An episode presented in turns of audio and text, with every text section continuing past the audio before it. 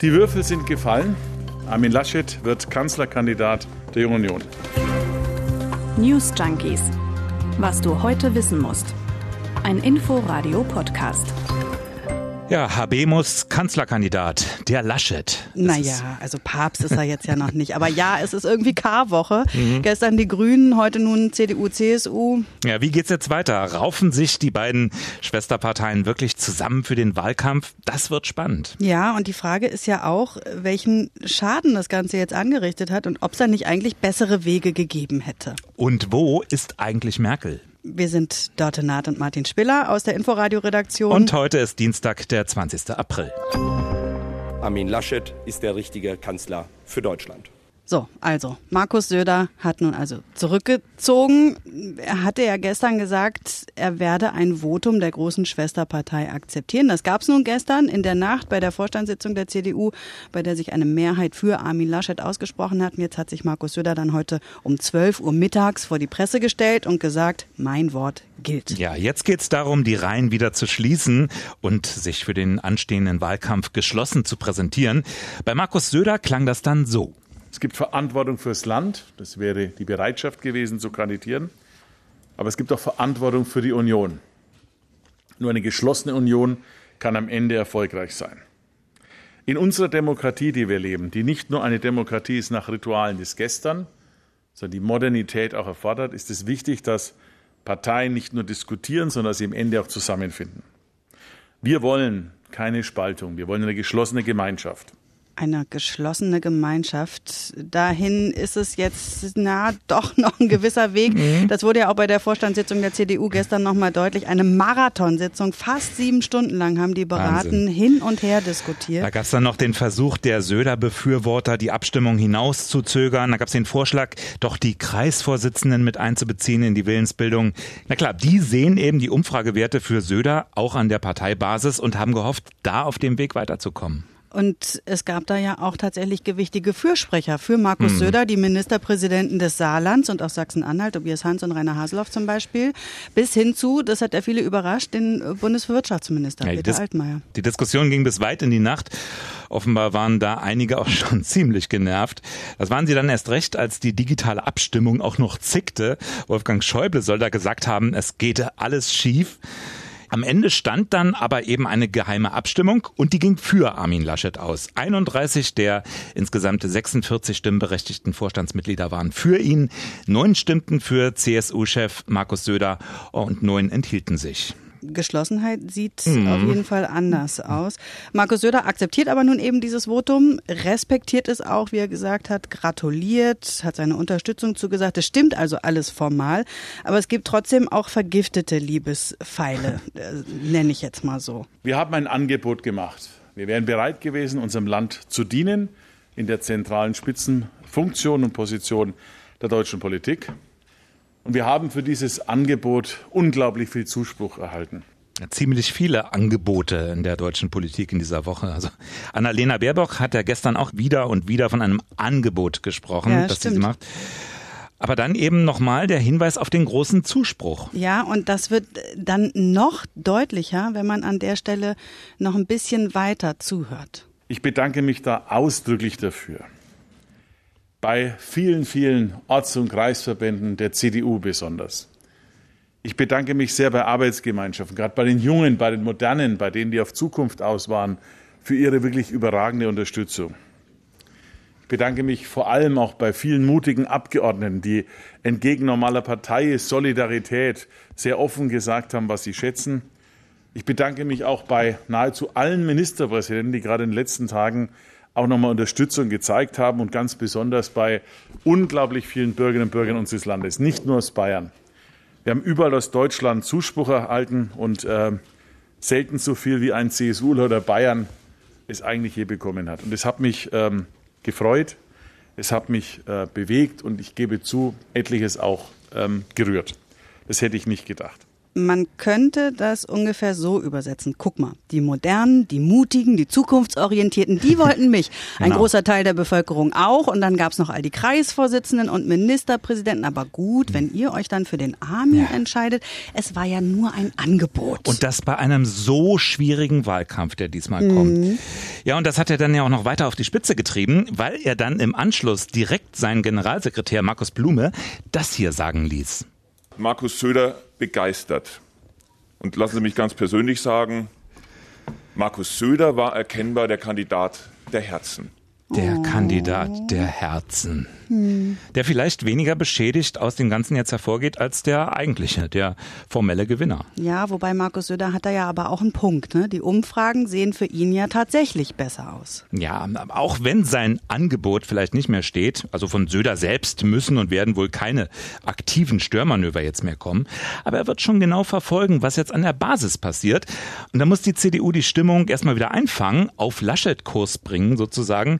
Das könnte schwierig werden, denn an der Basis rumort es, berichtet zum Beispiel Stefan Schmidt, der stellvertretende Kreisvorsitzende in Reinickendorf. Das wurde ein Vorstandsbeschluss erzwungen. Äh, Der Eindruck äh, besteht bei den Mitgliedern bei uns äh, in Reinickendorf nachhaltig, weil eben wesentliche Stimmen übergangen worden sind, die gesagt haben, wir brauchen eine Beteiligung der Basis, wir brauchen eine Kreisvorsitzendenkonferenz. Nun haben wir eine Situation, mit der wir natürlich auch umgehen müssen, aber das wird nicht einfach, weil ähm, einige Stimmen habe ich heute Morgen leider auch einige Austritte äh, bekommen mit der Begründung, dass sie sich als Mitglied irgendwie nicht äh, vernünftig eingebunden fühlen. Puh, ja, Stefan. Schmidt äh, muss mit Austritten umgehen in Berlin-Reinickendorf. Es gibt sowieso eine ziemlich auffällige Diskrepanz in der Bewertung dieser ganzen Vorgänge. Wenn man die Reaktion von Vertretern der anderen Parteien anguckt, dann spricht da der SPD-Vorsitzende Norbert Walter Borjans zum Beispiel von einem unsäglichen Hahnkampf.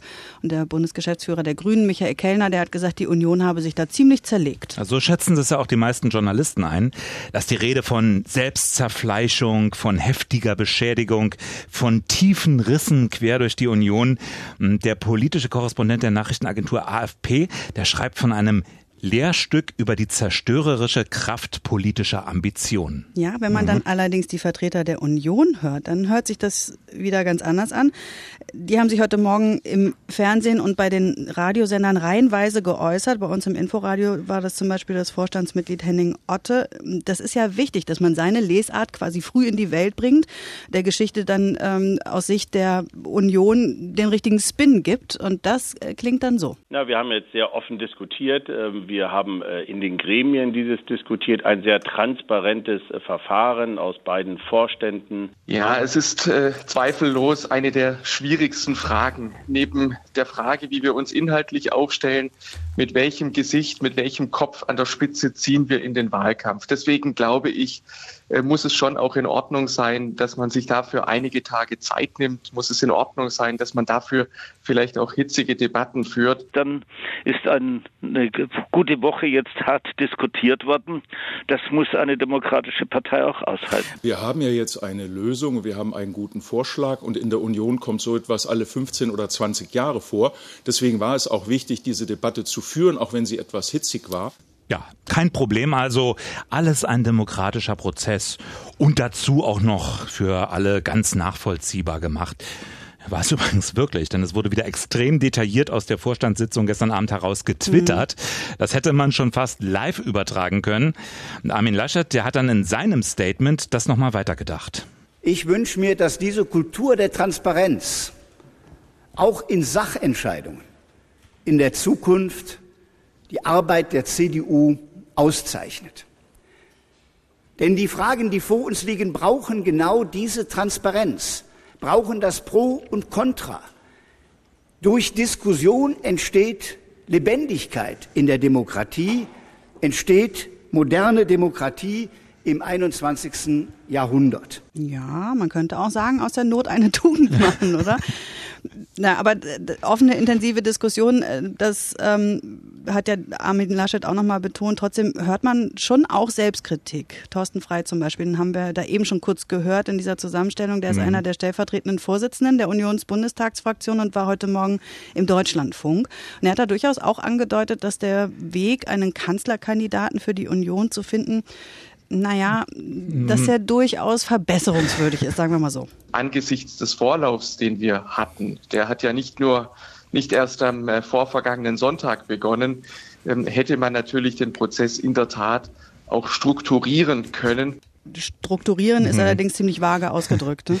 Ja, aber das mit dem Vorlauf äh, ist schon ein guter Punkt. Also eigentlich lief die ganze Sache doch schon seit Monaten, die ganzen Diskussionen, Spekulationen, wer dann nun Kanzlerkandidat wird, nur eben unausgesprochen, nicht so offen. Ja, damals hieß es dann immer, damit beschäftigen wir uns gar nicht. Das ist ja, überhaupt kein nicht. Thema im Moment. Ja, man kann es ja auch ganz anders machen. Ne? Also die SPD, die hat ihren Kandidaten diesmal in Form von Olaf Scholz ja extrem frühzeitig bestimmt, also schon vor Monaten. Ja, aber es stellt sich ja schon die Frage, wie wird ein Kanzlerkandidat überhaupt aufgestellt? Also wer soll entscheiden? Der Vorstand, also die Parteispitze, die Fraktion im Parlament, die Mitglieder, ganz basisdemokratisch oder ja vielleicht sogar alle interessierten Bürger? Ja, tatsächlich gibt's ja keine festen Regeln. Also ein Kanzlerkandidat ist dem Grundgesetz so vertraut wie, sagen wir mal, eine Ministerpräsidentenkonferenz, nämlich gar nicht. Das ist also schlicht Sache der Parteien, das irgendwie selbst festzulegen.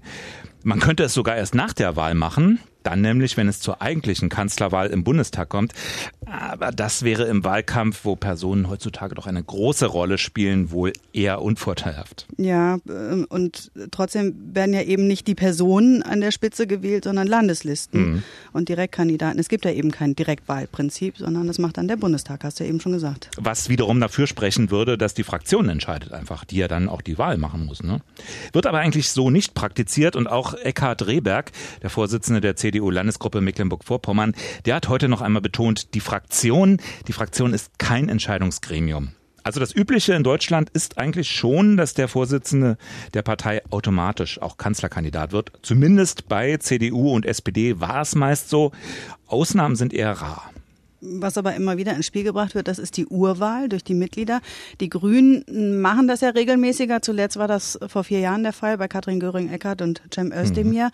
Und auch der Unionspolitiker Thorsten Frei, den wir da vorhin schon gehört haben, der hat gesagt, na ja, Mitgliedervotum wäre durchaus vorstellbar, aber eben jetzt nicht, weil gar keine Zeit mehr ist. Wobei man natürlich auch betonen muss, dass die beiden Grünen da zwar Spitzenkandidaten waren, aber keine echten Kanzlerkandidaten. In, nee, in der Situation Sinne. waren die Grünen ja damals genau. auch gar nicht. Ne? Regierungsbeteiligung war so das höchste der mhm. Gefühle.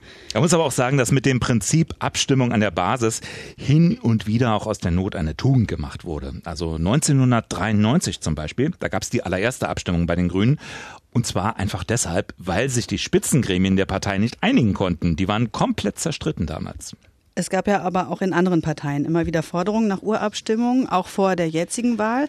Die sogenannte Werteunion, mhm. die fordert das auch für die CDU und auf SPD-Seite waren das unter anderem Martin Schulz und Dietmar Woidke, der brandenburgische Ministerpräsident, die sich dafür durchaus stark gemacht haben. Gerade in der SPD gab es immer wieder diese Diskussion. Schon 2009 gab es die. Allerdings man hat eben damit auch mal schlechte Erfahrungen gemacht. Man erinnere sich noch an Rudolf Scharping. Der war auch mal per Urwahl gewählt worden. Ja, aber eben als Parteichef, ne? Und zwar nicht glück wirklich glücklich agierender Parteichef. So sagen, ja. Das ist ja durchaus nicht ungewöhnlich. So sind ja auch Norbert Walter Borjans und Saskia Esken zu ihren Posten gekommen. Nur, wenn jetzt der Parteichef in der Regel auch der Kandidat wird, wie übrigens Scharping damals ja auch, dann hätte man ja eigentlich beide Fliegen mit einer Klappe geschlagen ist eben die Frage, ob ein guter Parteichef immer auch ein guter Kanzlerkandidat mhm. ist. Als wir heute Morgen zusammen darüber nachgedacht haben, sind wir so ein bisschen durchgegangen, wie das Verfahren in anderen Ländern mhm. aussieht. Also ganz anders sieht natürlich das Verfahren in den USA aus.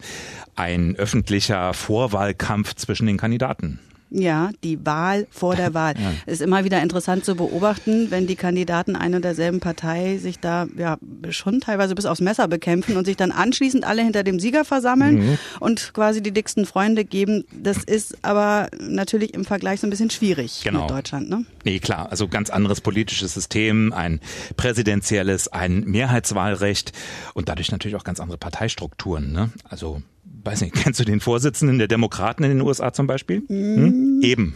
James Harrison heißt der natürlich. Äh, hast du jetzt aber dann auch googeln müssen, ne?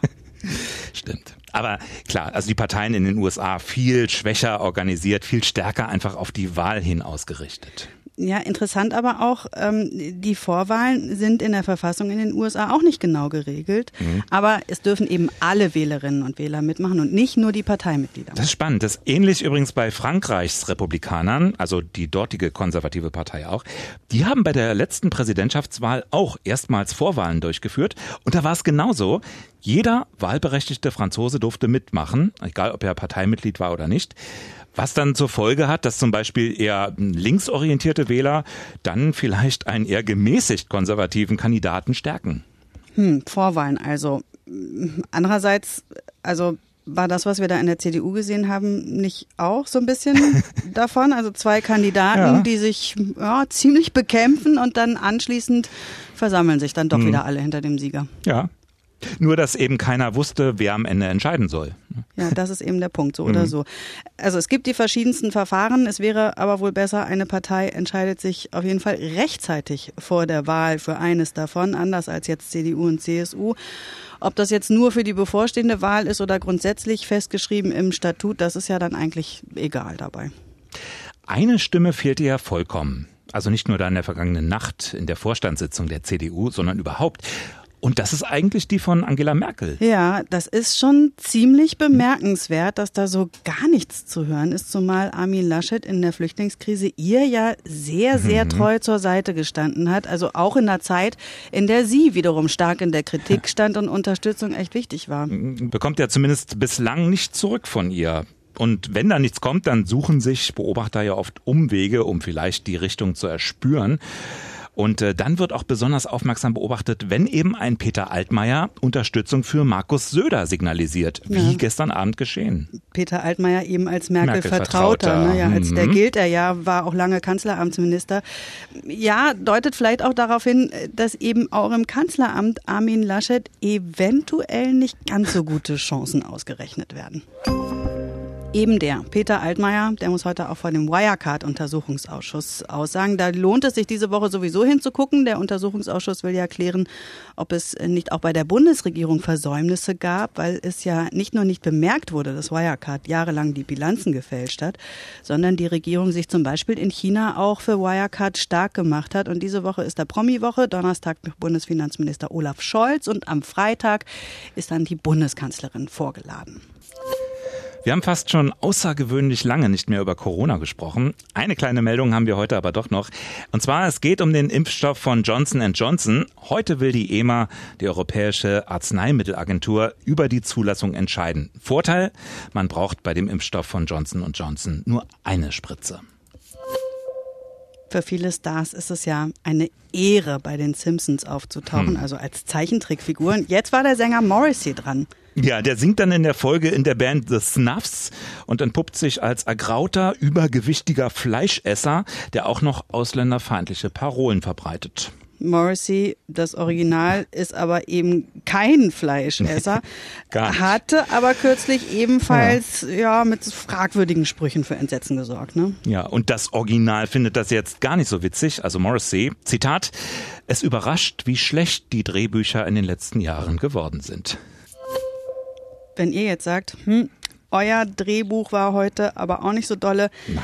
Dann gerne her mit eurer Kritik. Gestern zum Beispiel, da haben wir einen Unfall eines Teslas hier erwähnt, der offenbar automatisiert unterwegs war ja, in so einem leicht witzelnden Ton. Ne? Und wir haben da bei der Meldung übersehen, dass bei dem Unfall zwei Menschen zu Tode gekommen sind. Das war ein Fehler, das tut uns leid. Das hat sich dann natürlich ziemlich despektierlich angehört. Da hat uns mhm. einer unserer Podcast-Hörer darauf aufmerksam gemacht. Danke dafür. Genau. Wenn ihr also auch sowas habt oder gerne auch Lob, dann könnt ihr uns schreiben unter newsjunkies.inforadio.de. Außerdem könnt ihr uns natürlich auch gerne abonnieren, mhm. weiterempfehlen, liken in der ARD Audiothek, bei Spotify und überall, überall, wo es Podcasts gibt. Genau. Also, wir hören uns morgen wieder. Tschüss. Tschüss. News Junkies. Was du heute wissen musst. Ein Podcast von Inforadio. Wir lieben das Warum.